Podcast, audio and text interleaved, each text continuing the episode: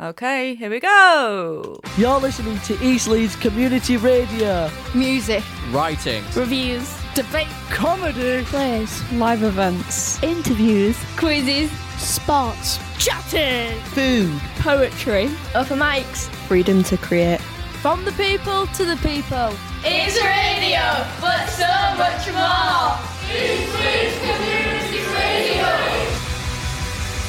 Hello. Hello, and welcome to the Vandal Factory Radio Show. Slash podcast. I'm Henry Raby. And my name's Natalie Quatermass, and together we are Vandal Vandal Factory. Factory. And that was very exciting because that's a brand new jingle for East Leeds Community Radio. I really enjoyed that.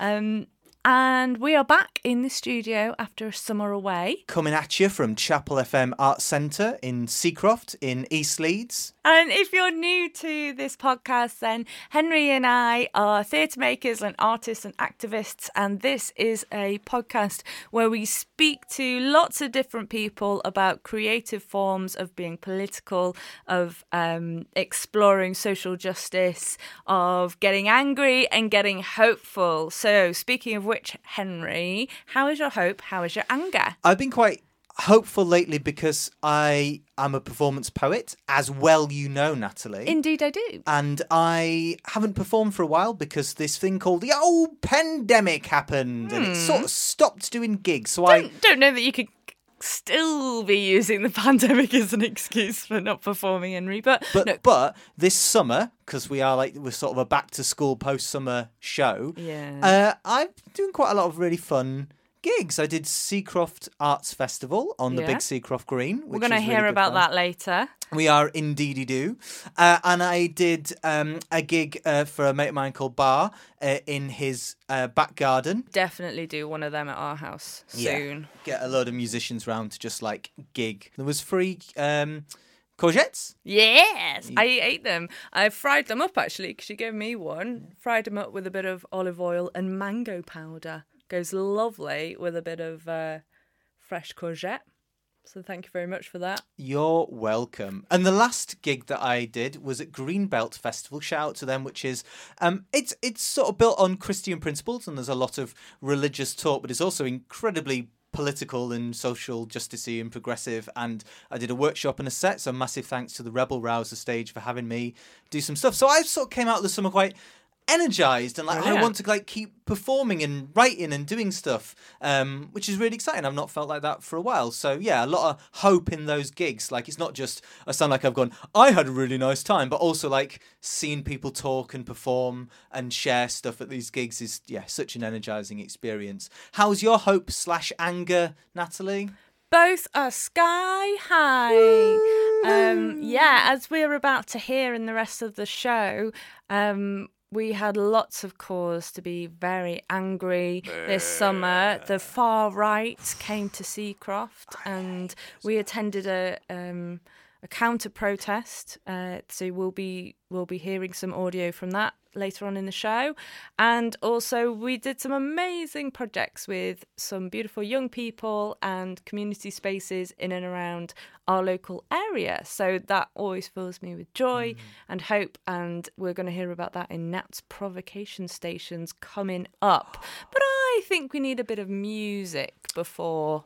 Before we start any of that business, don't you, Hannah's? yeah so picture the scene Natalie Yeah. It's half ten on a Saturday mm-hmm. at Greenbelt Festival. Mm-hmm. Henry's been there all day. Mm-hmm. He's just seen Josie Long read from her book, got it, got it oh. signed, and he's like, right, time to make the two to three hour drive home.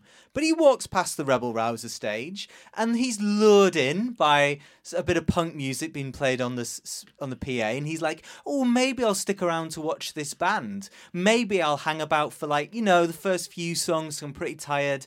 They come on. They're an amazing queer feminist riot grrrl punk rock band, uh, and they absolutely smash it and blow away. So I'm like, and very very tiredly drove home with them like in my head being like yeah cool bands so um, they were called problem patterns and i asked if they could uh, record a little intro to their song which is letter of resignation Hey Henry, this is Beverly from Problem Patterns. Um, thanks so much for coming to see our set at Greenbelt. Um, oh, it was so good. I hope you enjoyed it as well. Um, and thanks for playing Letter of Resignation. Um, in Problem Patterns, we all switch roles and instruments, but this is the one I sing. It's about my experience with the Christian church, quitting it, and like I'm venting my frustrations at their judgmental attitudes towards queer people and like their hypocrisy. Um, I don't know how it is in England, but there are way too many street preachers in Northern Ireland. Like, it's like you can't escape the hate speech sometimes. So this is like my rebuttal to them. Um, yeah, like they're pretending they're so happy and their religion is perfect when in reality the way church leaders abuse their positions of authority is disgusting. So in the tune, I'm celebrating my departure from all that. Um Anyway, I've talked too much. Thanks for playing Letter of Resignation. Here we go.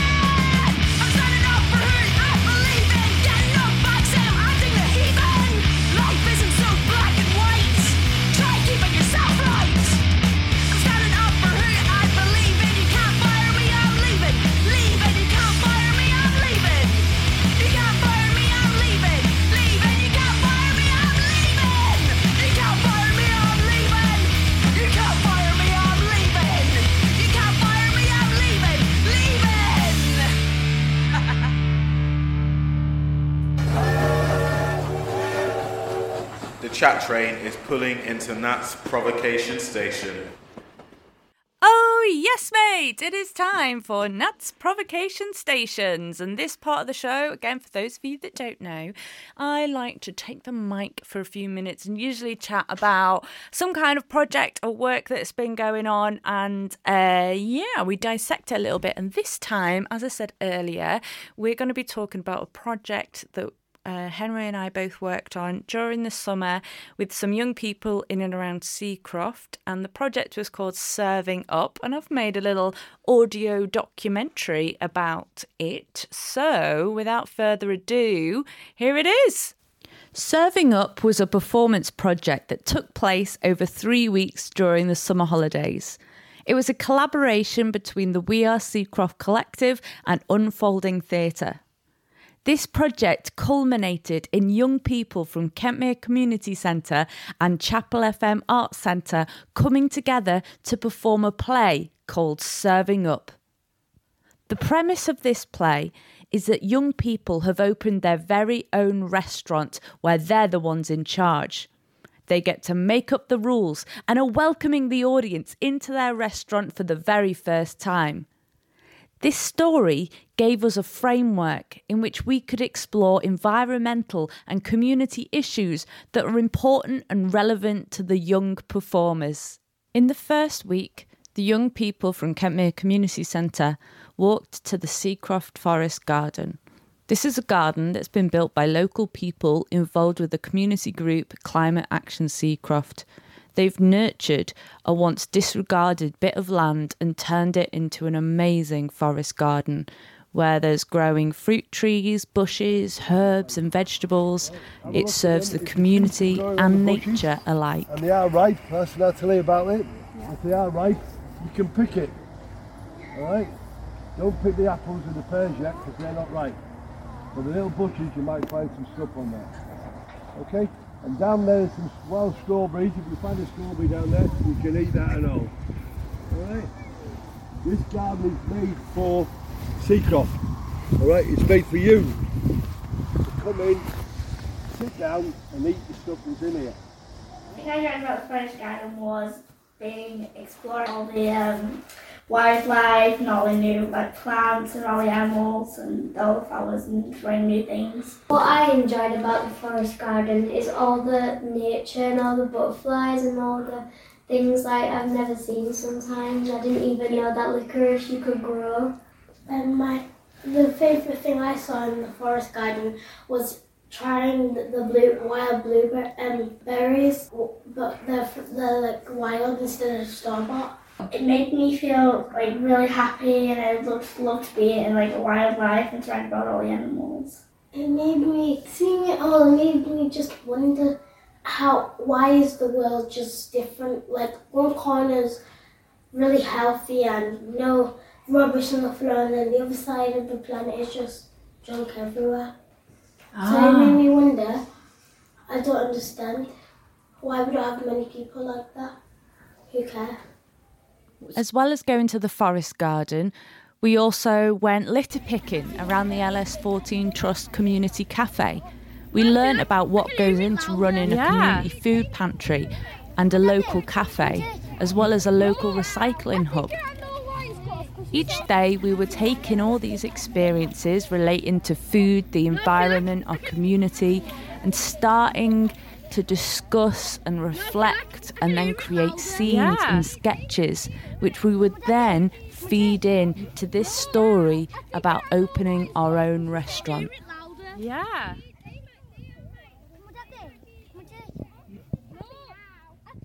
During the second week of this Serving Up project, we were joined by artists from Unfolding Theatre.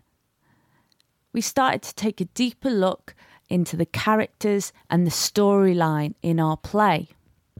What we've been talking about is basically how we're making a start, we're basically making a performance about uh, a new restaurant which just opened, and uh, in this restaurant, the, the kids own it and they run it and stuff.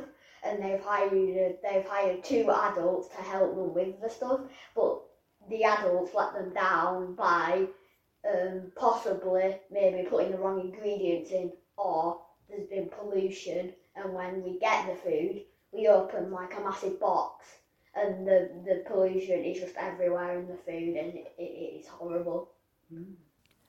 We knew that at some point in our performance, the people in charge, the ones delivering the ingredients to the restaurant, they would need to somehow let down the young people on their opening night. So, we asked our young performers if you could say something to the people in charge, the grown ups in your life, what would you say? And they came up with this. Demand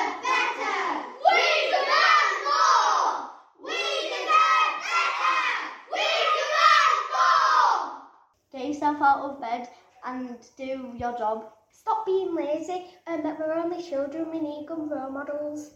Uh, get off the safe and stop watching TV. You never give us a chance. Stop being tired. You never listen. Listen, because if you're not gonna listen, then basically you're not gonna like get the right things. Only because you're older, don't mean that that you know better. Stop breaking pinky promises. We deserve better! We demand more! We deserve better! We demand more! Stop being rude. Respect others. Don't tell me to shut up oh. because because we can be right sometimes. Get off. Stop watching TV and come and play with us. Don't waste your money on stuff you don't need when you can't use your money to help others in need. We deserve better! We demand more! We deserve better! We demand more! In the third week of the Serving Up project, whilst our group at Kentmere Community Centre continued to rehearse with the unfolding theatre team, I began working up the road with the creative team and young people at Chapel FM Arts Centre. In our performance, the Chapel FM young people would act as visiting artists, hired to entertain the guests on the restaurant's opening night. And, just like the Kentmere group, their performances would be inspired by the Seacroft Forest Garden. This group of young people had three specific scenes to create. The first scene would be a band that would entertain the audience whilst the chefs were waiting for the ingredients to arrive.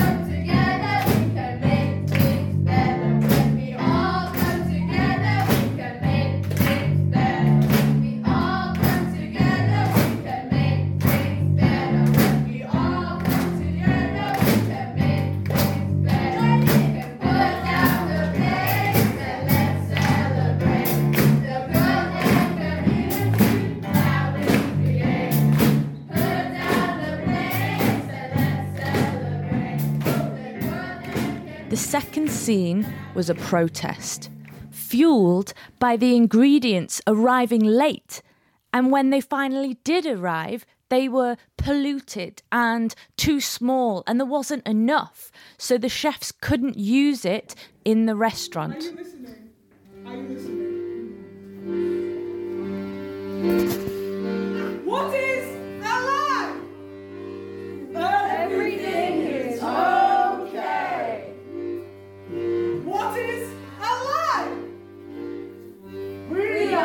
Are supported. What is alive? We're not eating up. What is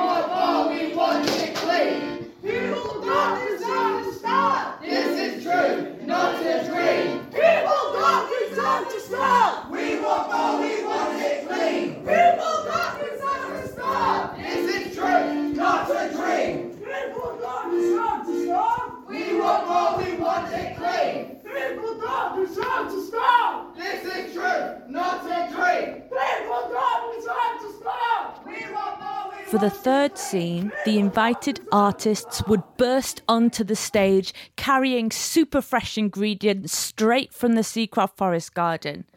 when everything had gone wrong and the ingredients had been delivered were too polluted and too small to cook with, the artists didn't abandon their new restaurant but turned to their community for support. You choose not to intercede. You choose to enforce rarity. You tear apart society over we can end food scarcity. Yeah! How do we rebuild? How do we reconnect? How do we redefine? We need to work in unity to better our community. We need to be the catalyst to end the rich's iron fist. We need a brand new recipe. Change society, rewrite history. Let's come together in unity. Yes. Community is the soil of humanity. Community is the lungs of our planet.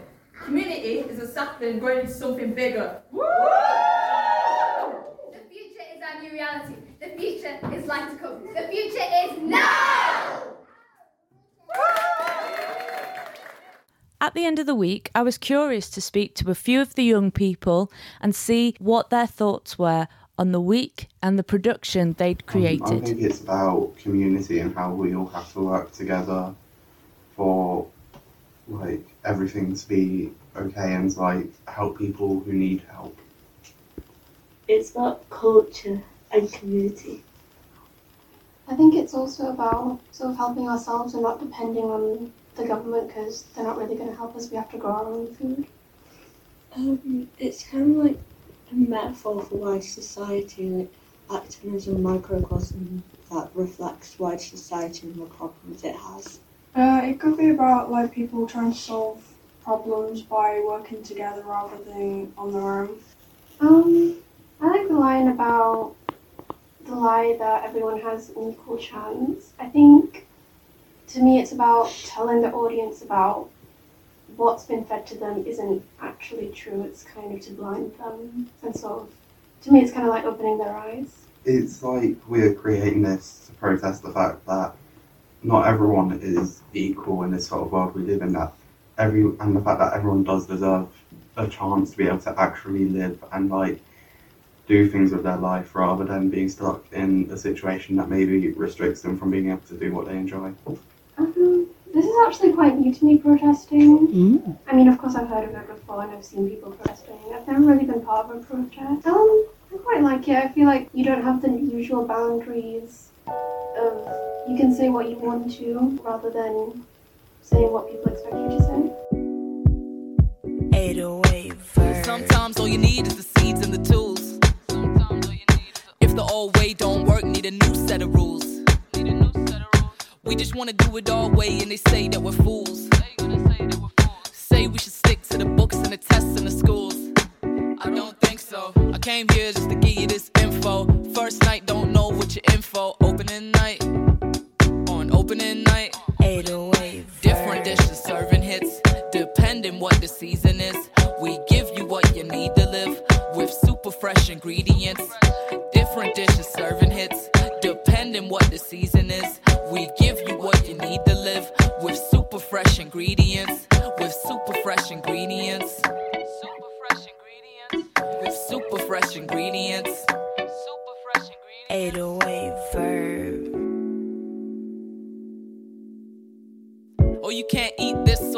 That's fine. We got a menu for that.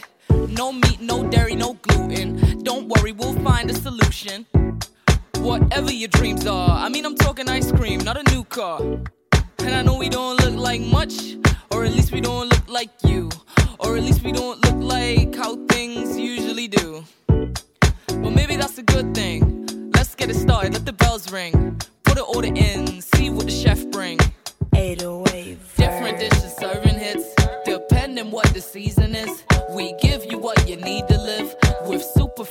ingredients. Different dishes, serving hits, depending what the season is. We give you what you need to live with super fresh ingredients. With super fresh ingredients. Super fresh ingredients, with super fresh ingredients. 808 verb.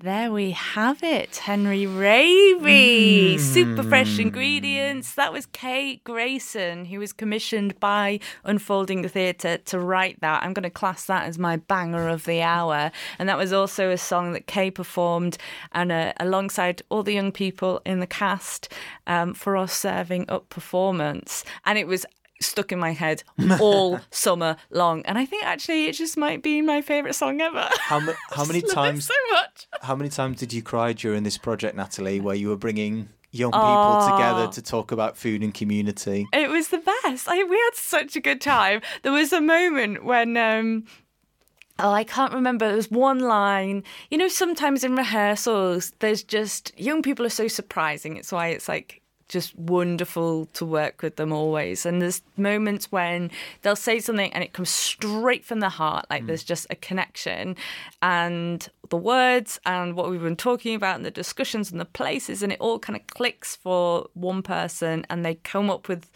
a line that just breaks my heart. And there was a moment when that happened, and you turned around to me and was like, Is this the best moment of your life? Is this what your career's been building up to? And I was like, Yes!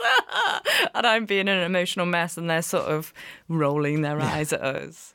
It was good, wasn't it? It was great, and I think that the the the young people we I worked with the older group, and they're so political and Yeah. switched on and clued up. Like we have ideas, Mhm. but like they were the ones that wanted to talk about, and you know they were on that recording, very Yeah. politicized and angry and thought thoughtful. Yeah, Absolutely, and and that's from visiting a garden. You know, it's it really is um, not. It, it, the stimulus is there, like they're ready to um, burst with the injustices that they've sort of grown up with. They're very aware. I've been reflecting on um, like what do you do next? Because I think a lot of the time projects like this happen and then they do these amazing performances and the parents and families and friends go yay brilliant and then it all crumbles and i really try and make my work that we do in this context have a legacy beyond that by most mostly by getting local people who are also doing climate work and who are like building the garden or who are doing the recycling or whatever the project is like have them in the audience and have them then talk to the performers. And I think like that's how you have the connections continue. Mm. That's not always possible. Like practicalities was we had more family members that wanted to come see the show than we had space for. So like that wasn't particularly possible in this project.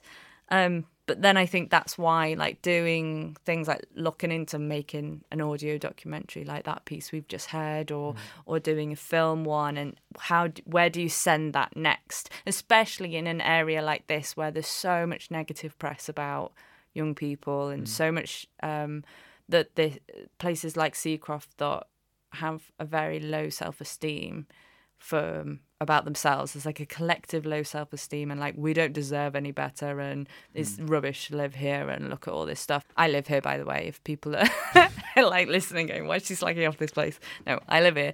Um and love it. yeah, We- we I absolutely here, love it. yeah. Yeah. yeah, yeah, It's a choice for me to live here, um, which lots of people don't like. It's not a choice for them, but but it is the the legacy continues within those young people who hopefully you're yeah you're kind of encouraging and mm. nourishing those political minds and you're talking about connecting and looking after your community and and showing up and being in solidarity with nature and place and mm. your neighbors and all that kind of stuff. I'm, you hope that that then continues and is influential as they grow up. And that's sort of uh, it's very difficult to measure that. Mm. Um, but I'm yeah really interested in how we go beyond just creating political theatre for the audience and then it it dying because I'm sure that like if you took most youth theatre across the um, country, there's going to be lots of it that's pretty you know ensemble based. It's talking about community. It's talking about injustices that young people have to face. So like what we're doing with that um, and how we essentially turning it into a political movement, I think, is what I'm trying to ask. And how do we turn it into direct action, really? Have it exist beyond that.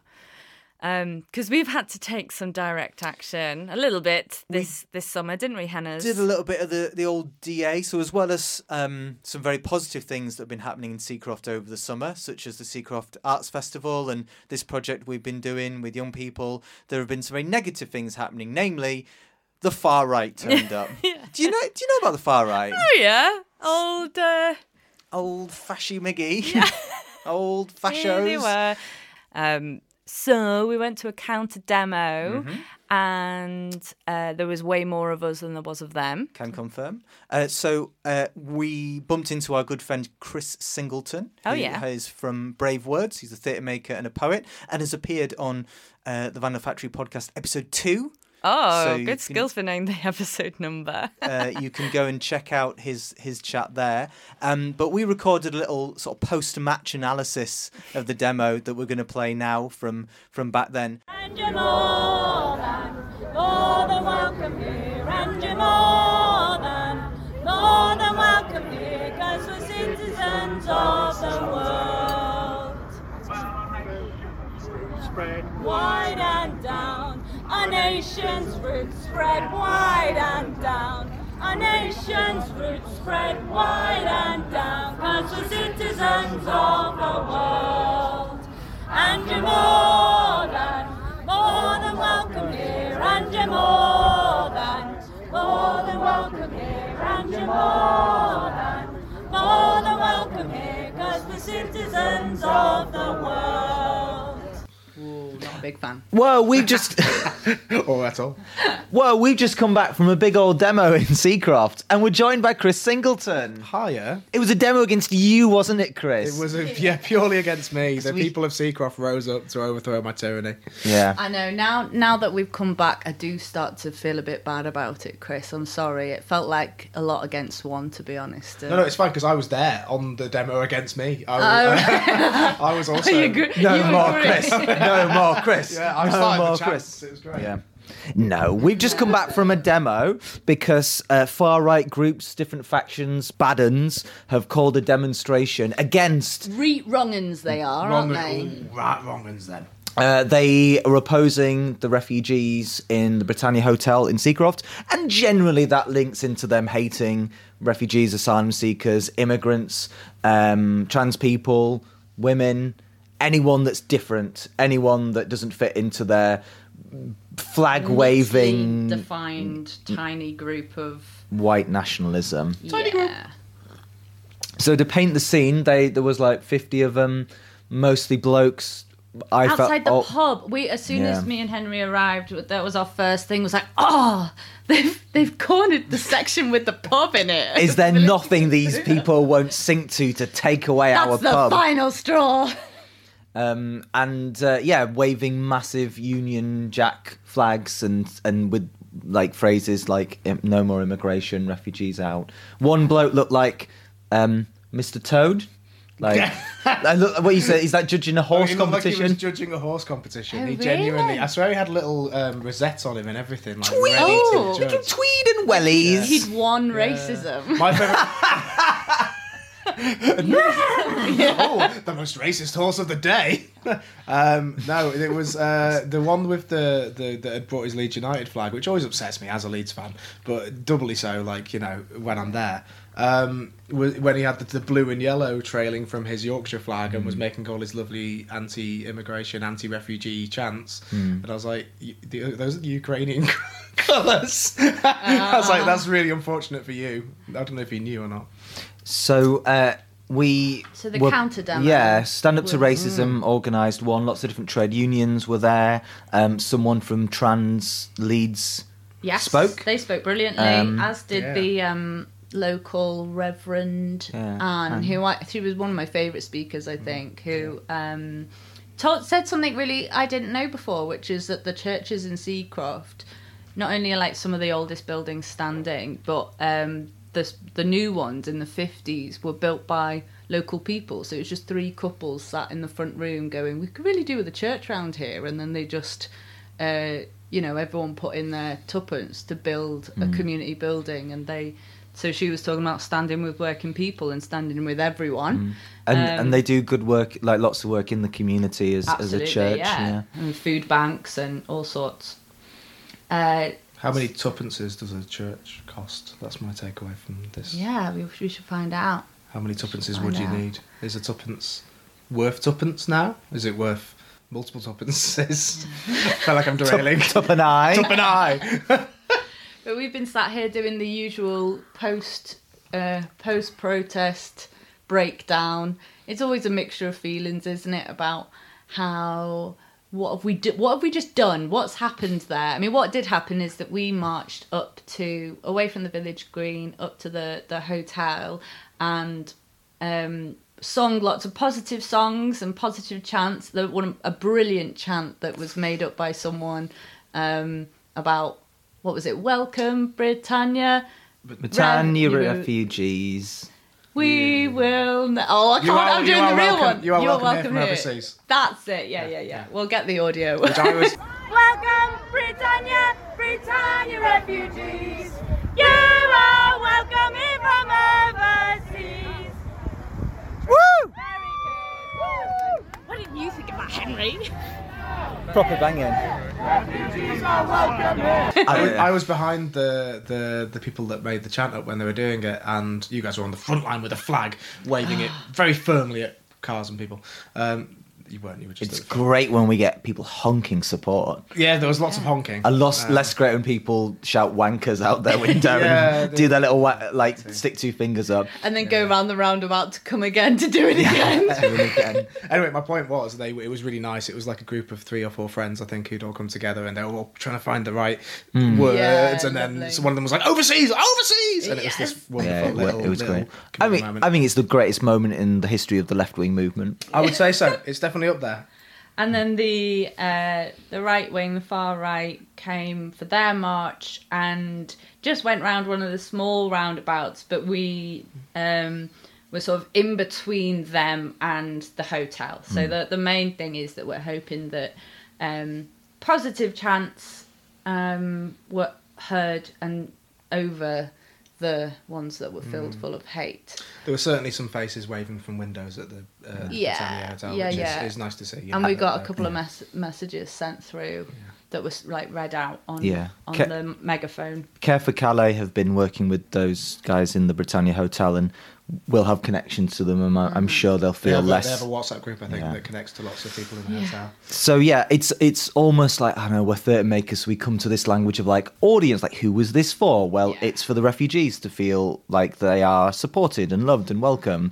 It's for the far right to feel like they're not welcome and they didn't manage to march up as far as they did before, and that they were opposed. And I think there were less of them than when they marched back in February that and I, I came and watched and there was no opposition to them.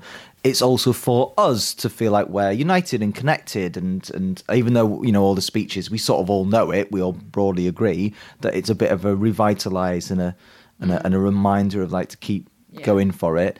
In terms of the people of Seacroft, well, pro and against, I don't know if we change any minds, but I also don't but know. that, that's the conversation, isn't it? I don't think the protest is there to change anyone's Yeah. mind. She's certainly not going to change anyone's mind who's um, on the the other side. Hmm. I also think there's a strong argument for, which has been happening amongst like various organisations and people who work around here, that it's that to have a counter protest isn't that useful, and that having certainly like there can be really strong language used by certain unions and stuff about come and counter the Nazis and stuff. So if you've got someone who's maybe not very political, who's like just a working person or struggling on the Mm. streets, and they're maybe like just hear that you know you know if someone's like well oh i do think that we should put us first before Mm. other people like that you hear that rhetoric around because it's like there's a lot of council housing around here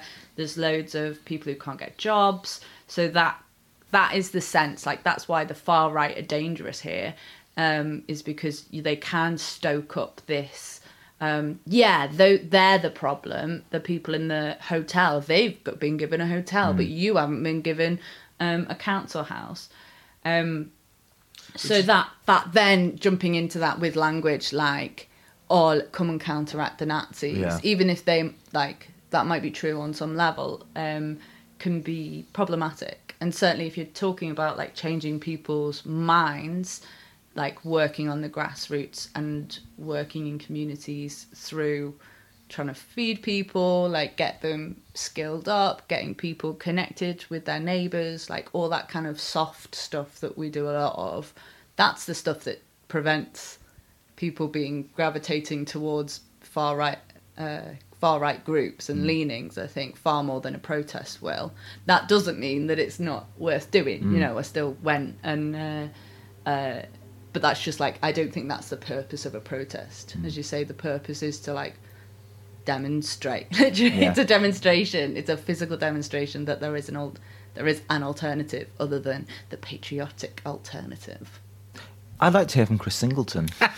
I, I only to uh, I was going to confirm what Nat was saying about like yes there is a purpose to protest and, and to being there I think which is for but me now you're gonna disagree now I'm going to, to say it was all rubbish. No, um, I'm really glad that you turned out to protest against me. That was uh, I- for me personally. It, it, it was it was being that uh, extra wall, extra protection, or extra show of solidarity just for the people in the hotel of, of going. Actually, no, no, we're, we're here and we care enough to come out and not stop this because we can't stop the um, the far right from being there, but to, to offer something alternative, to make sure that their voices weren't were definitely not the loudest voices that were out in Mm. Seacroft today.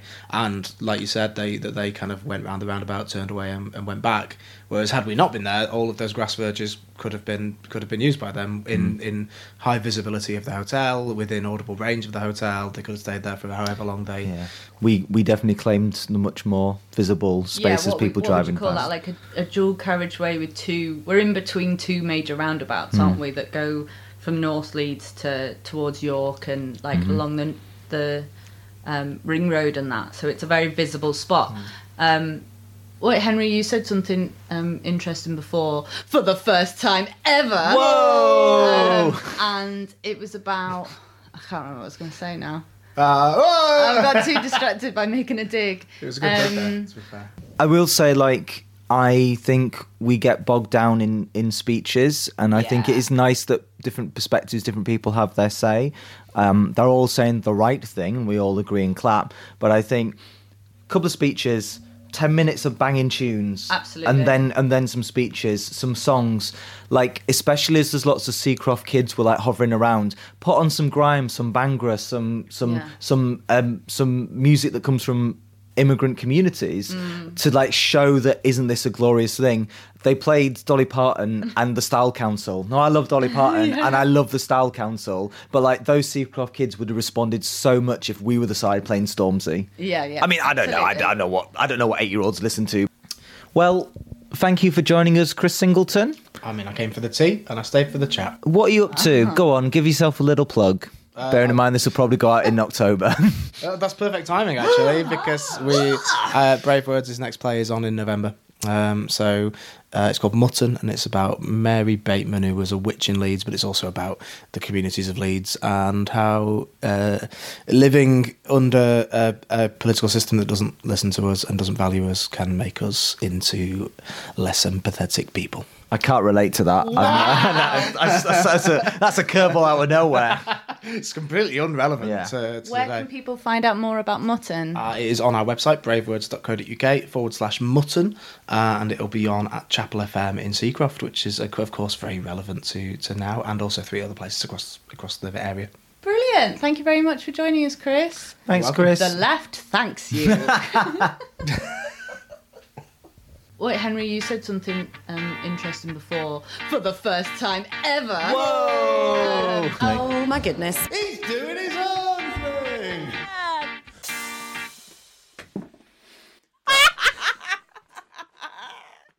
That is amazing. Do you like my little jingle? Oh yeah, that's brilliant. I'm going to play it one more time for for people listening at home. So Henry doesn't always uh, let me listen to the jingles, especially if he's made a new one. He likes to surprise me live on air, and uh, and that is a that's a corker. Let's play it again. Wait, Henry, you said something um, interesting before. For the first time ever. Whoa. oh my goodness. He's doing his Brilliant, brilliant. Go on, tell everyone at home what what is it? What you doing your own thing? I'm going to read a poem that I've written, Oh, Natalie. yeah, okay, go on. And this one is inspired by uh, the protest that we've just talked about. By the far right. Yeah, it's a it's a fascist poem, an anti-fascist poem, not a Mhm. pro-fascist poem. It's called "When the Fascists Came to Seacroft," and I'm going to read it out for you. Is that okay? Is Yeah, allowed? that's all right. We should also say that you performed this live on the We Art Seacroft on the Village Green, Mm. uh, just meters, mere meters from uh, the spot where the far right protest had occurred. And it was also on the same day when our Serving Up Mm. performance had happened. So a lot of the young people that had been part of that project then came up and saw you perform um, amongst this, the older ones who were like on it and kind of know what fascism is. um, and like it's okay for don't them like to fascism. You know, no. Um, the old ones came along and cheered you on, didn't they? Your little, Ah, little fan club. Little fan club. Uh, Yeah. that's okay. Um, but you know, we're not radicalizing young people. nope. That's that's TikTok's job. We're just saying fascism's bad. Yes. Which it is. I'll tell you a story when the fascists came to Seacroft and we saw them off by tea. Prices keep on rising into the stratosphere, bills pierced with fear, services getting squeezed, 13 years of austerity tears.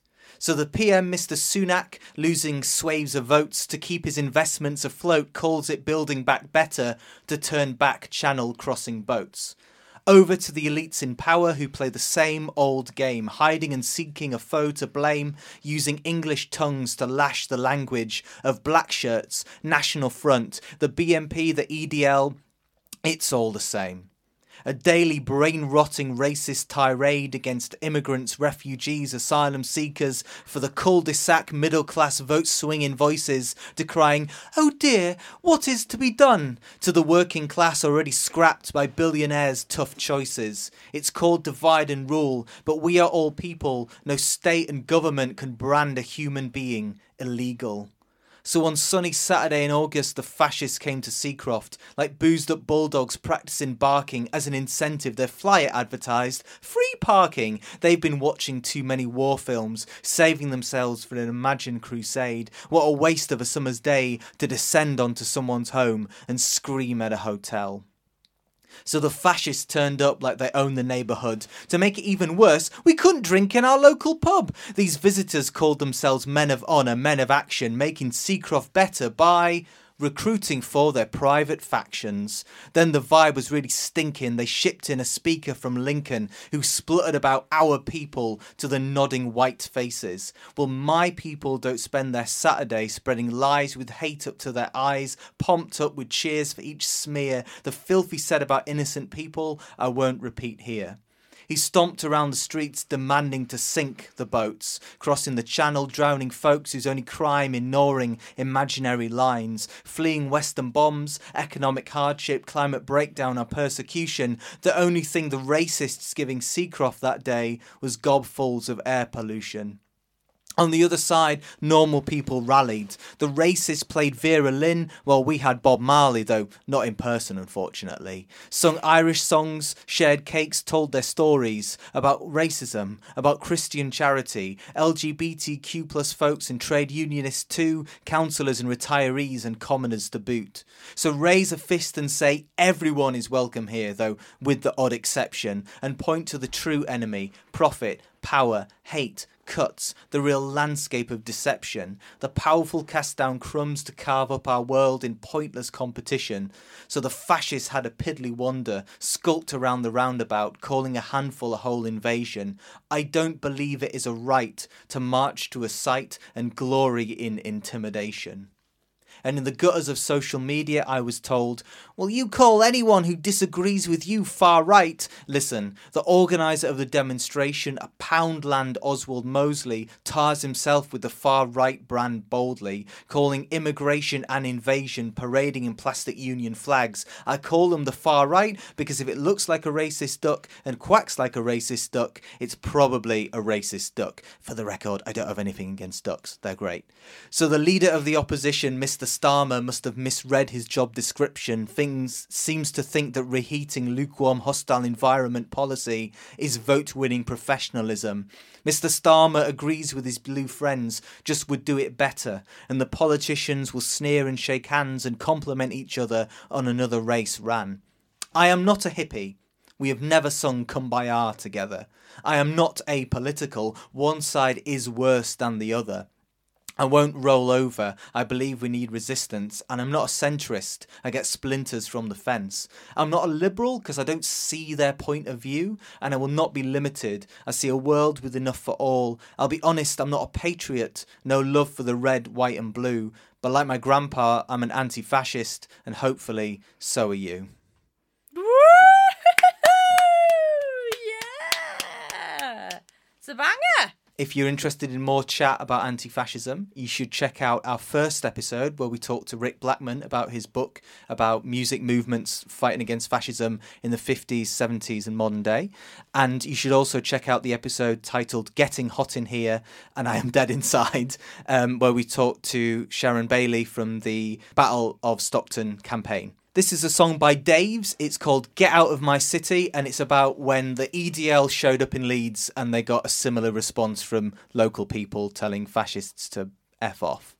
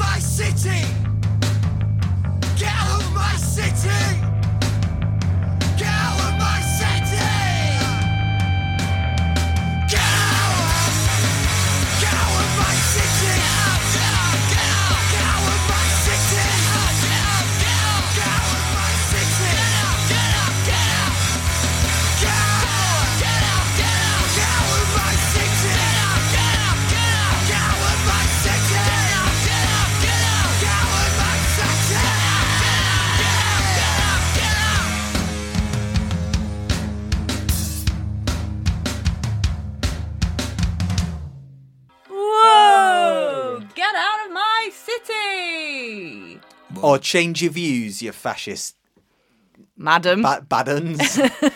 How was your trip to Edinburgh Fringe Festival, Henry? oh, I had a lovely time. Did like you? I felt Energised. energized, energized. Lovely. me Give a big old shout out to some of the shows you saw, please. Saskia Solomon show Fool's Gold about inequality bounding between the comically daft and deftly political. It's a show for the late capitalist clown. Saskia is a chaotic jester that we all need in our lives. I went to see Shan Doxy's Pull Yourself Together bisexual millennial madcap fun raging and dancing against the gloom. Uh, Shan um, uh, does Hello. lit- literal pole dancing on stage, um, but it's about not letting the dread win. How do you feel about dread? I oh God, I could have a bath in dread every morning and every night. Not letting the dread win. A bisexual millennial, you say? Oh, that sounds good. After the act by Breach Theatre was about Section 28 in the 1980s, using verbatim uh, recorded audio from people, um, from LGBTQ people during the 1980s. It was a sledgehammer show. Man, people were in tears. Tender, raging stories about contemptible Tory policy uh, and needing to fight against the new Section 28, um, attacking people across the LGBT spectrum, but especially against trans people. Um, I really enjoyed Salty Arena, um, which was by Thistle Rose Arts, uh, which was this pacey story about two uh, young women who infiltrate an anti-fascist festival to try and like find a little bit more about their plans, which feels very relevant to what we've talked about today. And I proper loved a show called Dugsi Dayz by Side Eye Productions, which was about um, four Muslim teenagers who were in detention. It's like the Breakfast Club. Young, Really, young there for like voices. 24 hours, weren't you? I You've done well there, mate. I was very tired. I bet you were. You've absolutely smashed that. Sounds like you've had a, an excellent time. Well, there's one other show that I went to see, which was uh, Dual by a lovely person called Peyvand, and I recorded an interview with her straight after. Straight as she jumped off the stage, grabbed her at the Pleasance, bought her a bevy, and was like, "Right, what is Dual all about?" So you bought someone a bevy. My gosh, it must have been a good show. Crikey. Did your wallet like the dust puff out of it? especially You at Edinburgh Fringe Festival prices. very Bloody hell. How Yeah, much? that's why I'm living. Crikey. Says the interview, yeah? So my name's Peyvand Sodigian. Sodi- I can't even say my own name. Sorry, I'm a bit fried. Let me start that again. Uh, my name's Peyvand Sadeghian. Obviously, that's my vibe because I'm a, uh, just being a bit of a scatterbrain straight off stage. Um, but yeah, as you can hear, I'm a Cockney. I uh, into punk and oi and theatre, which is a weird mix. Um, and I like cats. Yeah. What's your favourite type of cat? Oh, do you know what? I really love a little little street cat moggy that's just the you know a bit bolshy and friendly, um, or tells you to fuck off. like, you know. So it's day two of your show here. Now, it, I've been in my ignorance calling it Dual, but it's not called Dual. It's got a longer title than that. So what's it like? Day two of bringing the show up to the Edinburgh Fringe Festival. Yeah, so I mean it's dual dog and air, but it's not something that I am like holding against people because unless you read Farsi, then you wouldn't necessarily know. Um, yeah, day two was definitely. I feel like I've arrived. Yesterday was just manic, um, so it's just nice to kind of get it out in front of an audience after literally months of putting in the work for it. Um, so yeah, just remembering why I'm doing it and why I've been tired and lacking sleep for months as well. So. Well, it's not just months, it's years because you said the show has a it started in 2019. So can we go back? What was the catalyst to go? I want to tell this story. Yeah, so I, um, I mean, it's one of those things I'd had in my mind for a little while, but I think the thing that really spurred me towards it was people sort of around that time. A lot of people were sort of going on, on about their passports. A lot of British people being like, "Oh, you're so lucky, you've got a second passport." It's like, yeah, depends. Like, don't know if the Iranian passport was that useful. Um, and then also like people that had EU passports having to suddenly sort their residency status out and all this kind everyone kind of being up in arms about it for one reason or another. And so that's i think what was like you know what? Let's talk about passports but from my specific point of view. So yeah it uses that to hopefully springboard into a wider uh, point of relation i think. So the show's about well, lots of lots of things, um, but like things I took away are about duality, identity. Um, you talk about being a, a stateless person, but also that relationship with people. Say, when are you going back to Iran when you were born in the UK? So. I suppose, like over the last four years, how have you sort of started interrogating these these themes?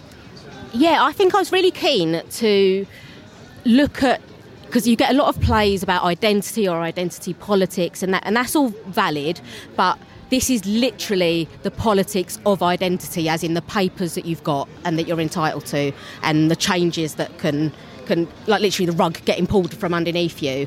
And a lot of people don't realise. I didn't realise um, that you're not just because you're born in the UK, you're born a British citizen, and it wasn't until literally when I was going on holiday with my mates in my late teens that I was like, oh shit, wait, I'm not.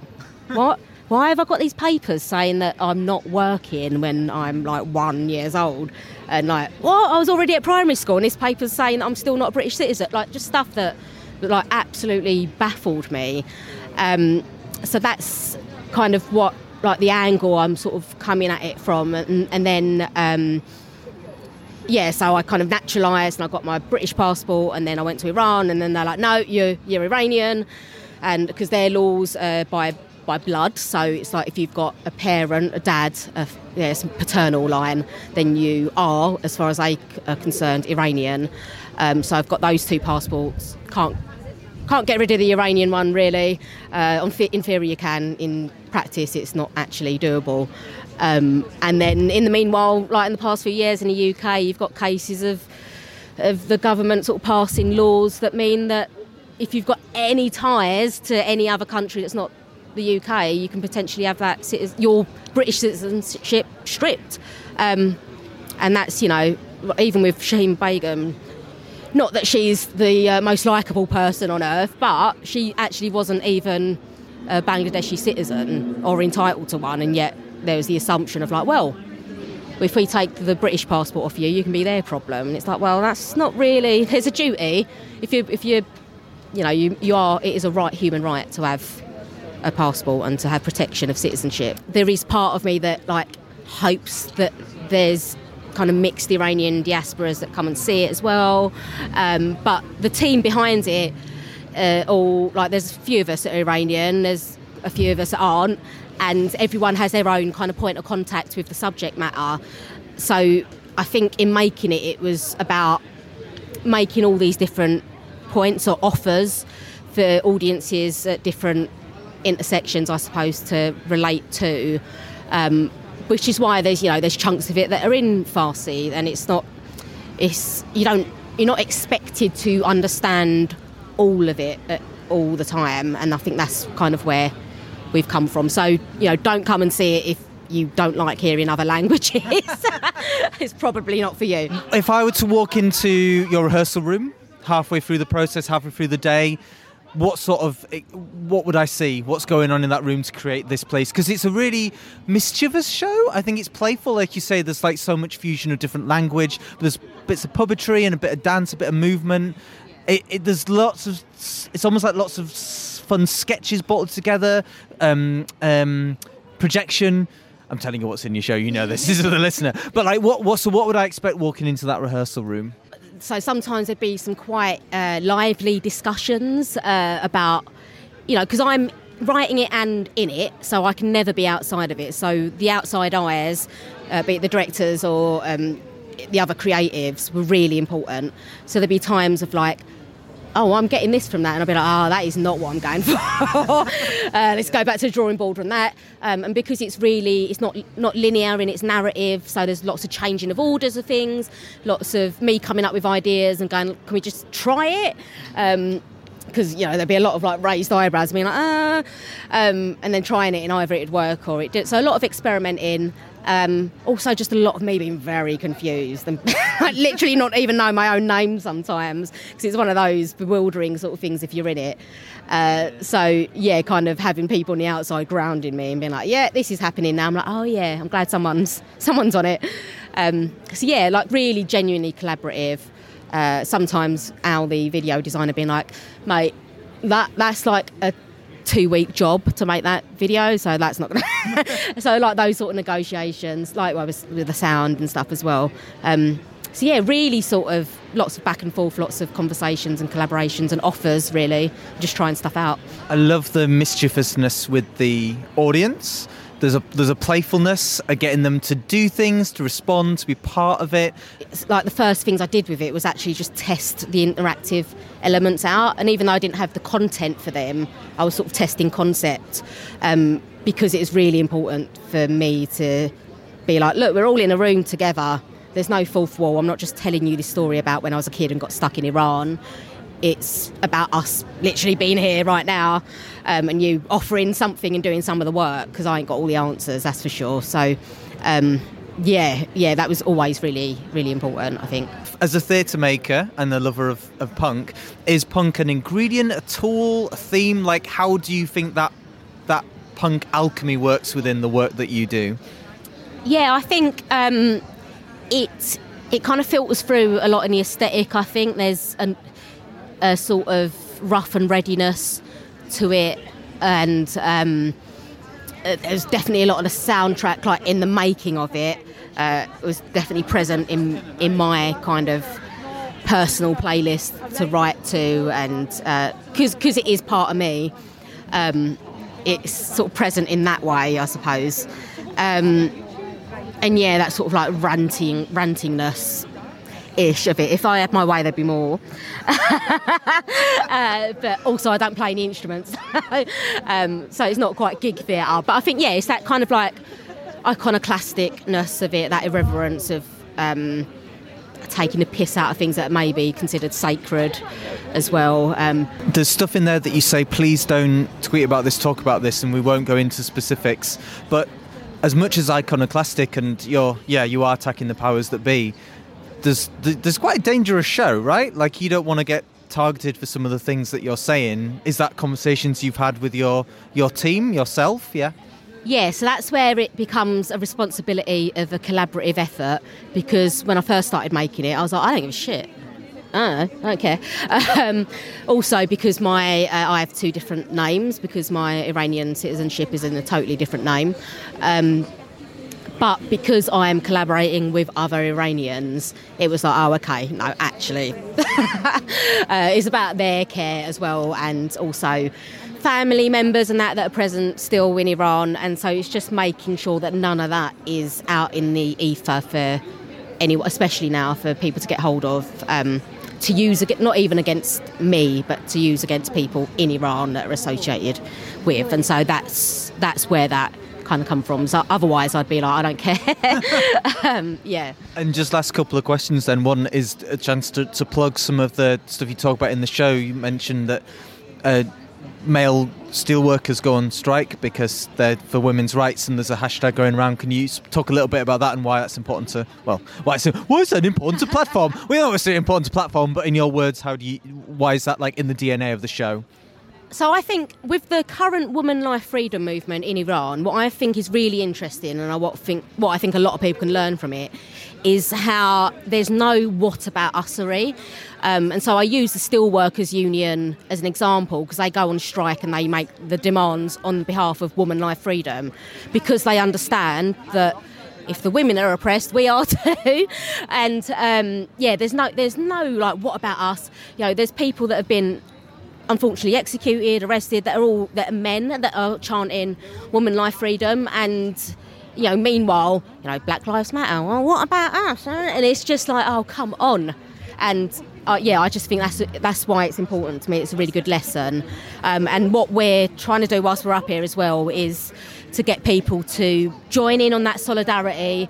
And so, if you look up the show page, there'll be uh, sort of more clear instructions on this. But the condensed version is we're collecting videos of people saying "woman life freedom" in whatever language they have and uh, that will make a literal digital wall of solidarity for the Pleasance at Edinburgh Fringe. And um, there's plans I can't quite officially announce because it hasn't been signed off yet, but um, the plan is to eventually have a big video of all those kind of. Uh, Things compiled together, so it's just like woman life freedom cutting between lots of people. Um, that goes out in time for Mahsa Amini's um, uh, one year anniversary and also the anniversary of the Women Life Freedom Movement, which is on the 16th of September. So that's our aim. If you could play any, introduce any song, play any song, what would it be for our listeners? There's loads of like British punk that obviously I would have, I would love. In this case, I think I'm going to go for some Iranian hip hop, which is actually the most punk genre there. I think it's really political, really like just gets ya. Um, there's an artist called Toomaj who is uh, he was in solitary confinement. He was nearly executed due to worldwide coordinated rallies. He's now been given six years in prison instead. Um, but he has a song with. Uh, a collaboration with a woman called Justina. Um, it's called Shalag. I'll send this to you because the spellings are a bit weird, but, um, but it, yeah, it's called Shalag and it's by Toomaj and Justina about saying fuck the sort of hijab laws. And the hijab laws, need, I need to clarify, in Iran does not just mean the headscarf. It, there's a whole other code of conduct around it. So yes, that's what I'm what I'm going to go for. با این نسل نمی‌تونید در بیفتید. این نسل. یه نسل شیک یه نسل تیز یه نسل تازه. نمیرقصه با سازی با ساز ما نمی‌سازه. نسلی که جواب سلام فرماندتم نداده به شما. بی اراده میگم به اونا نسل کامل. زن و مردیم کنارم این یه اختاریه داره. گشت ارشادتون گیره پشت ترافیک ماه. بفرست چیره خارت اینجا هزار هزار بی نقابه. کف خیابونیم ولی ببین صدا میره تا به از شیر آستانا شناسی که اعلامیه داد؟ این بار موی آزاد میرقصه توی بازی باد. قانونی که پا می‌ذاره رو تو بذار زیر پاد. با اختیار زندگی کن بگو هجابی هجاب. هجابی هجاب. هجاب هجاب هجابی هجاب. هجابی هجاب. هجاب هجاب هجابی هجاب. با اختیار زندگی کن بگو هجابی هجاب. هجابی هجاب. هجاب هجاب هجابی هجاب اونه که دست حقی ران وقتش پس بدی. موی آزاد میدرخشه دیگه تمام دوران بردگی تاوان آره ولی باشه میدیم میسوزیم ولی ستاره میشیم. نه قانون و نه آیه دین. آزادی رو توی تال دیدیم هجابی هجاب هجاب هجاب هجابی هجاب هجابی هجاب هجاب هجاب هجابی هجاب یه نسل شیک یه نسل تیز یه نسل تازه. نمیرقصه با سازی با سازمان نمی‌سازه.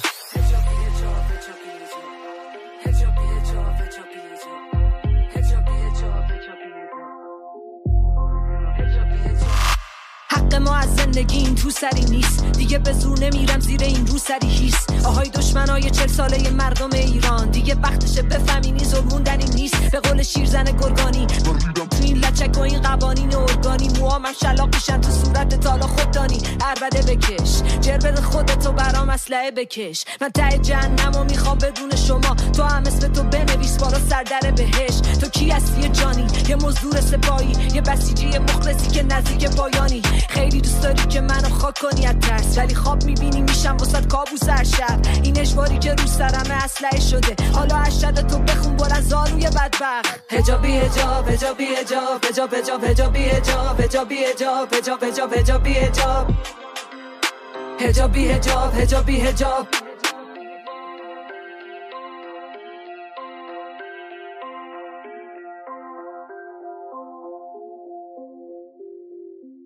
time to say goodbye, but how lovely to be back in the studio. Yes. And what a banging show.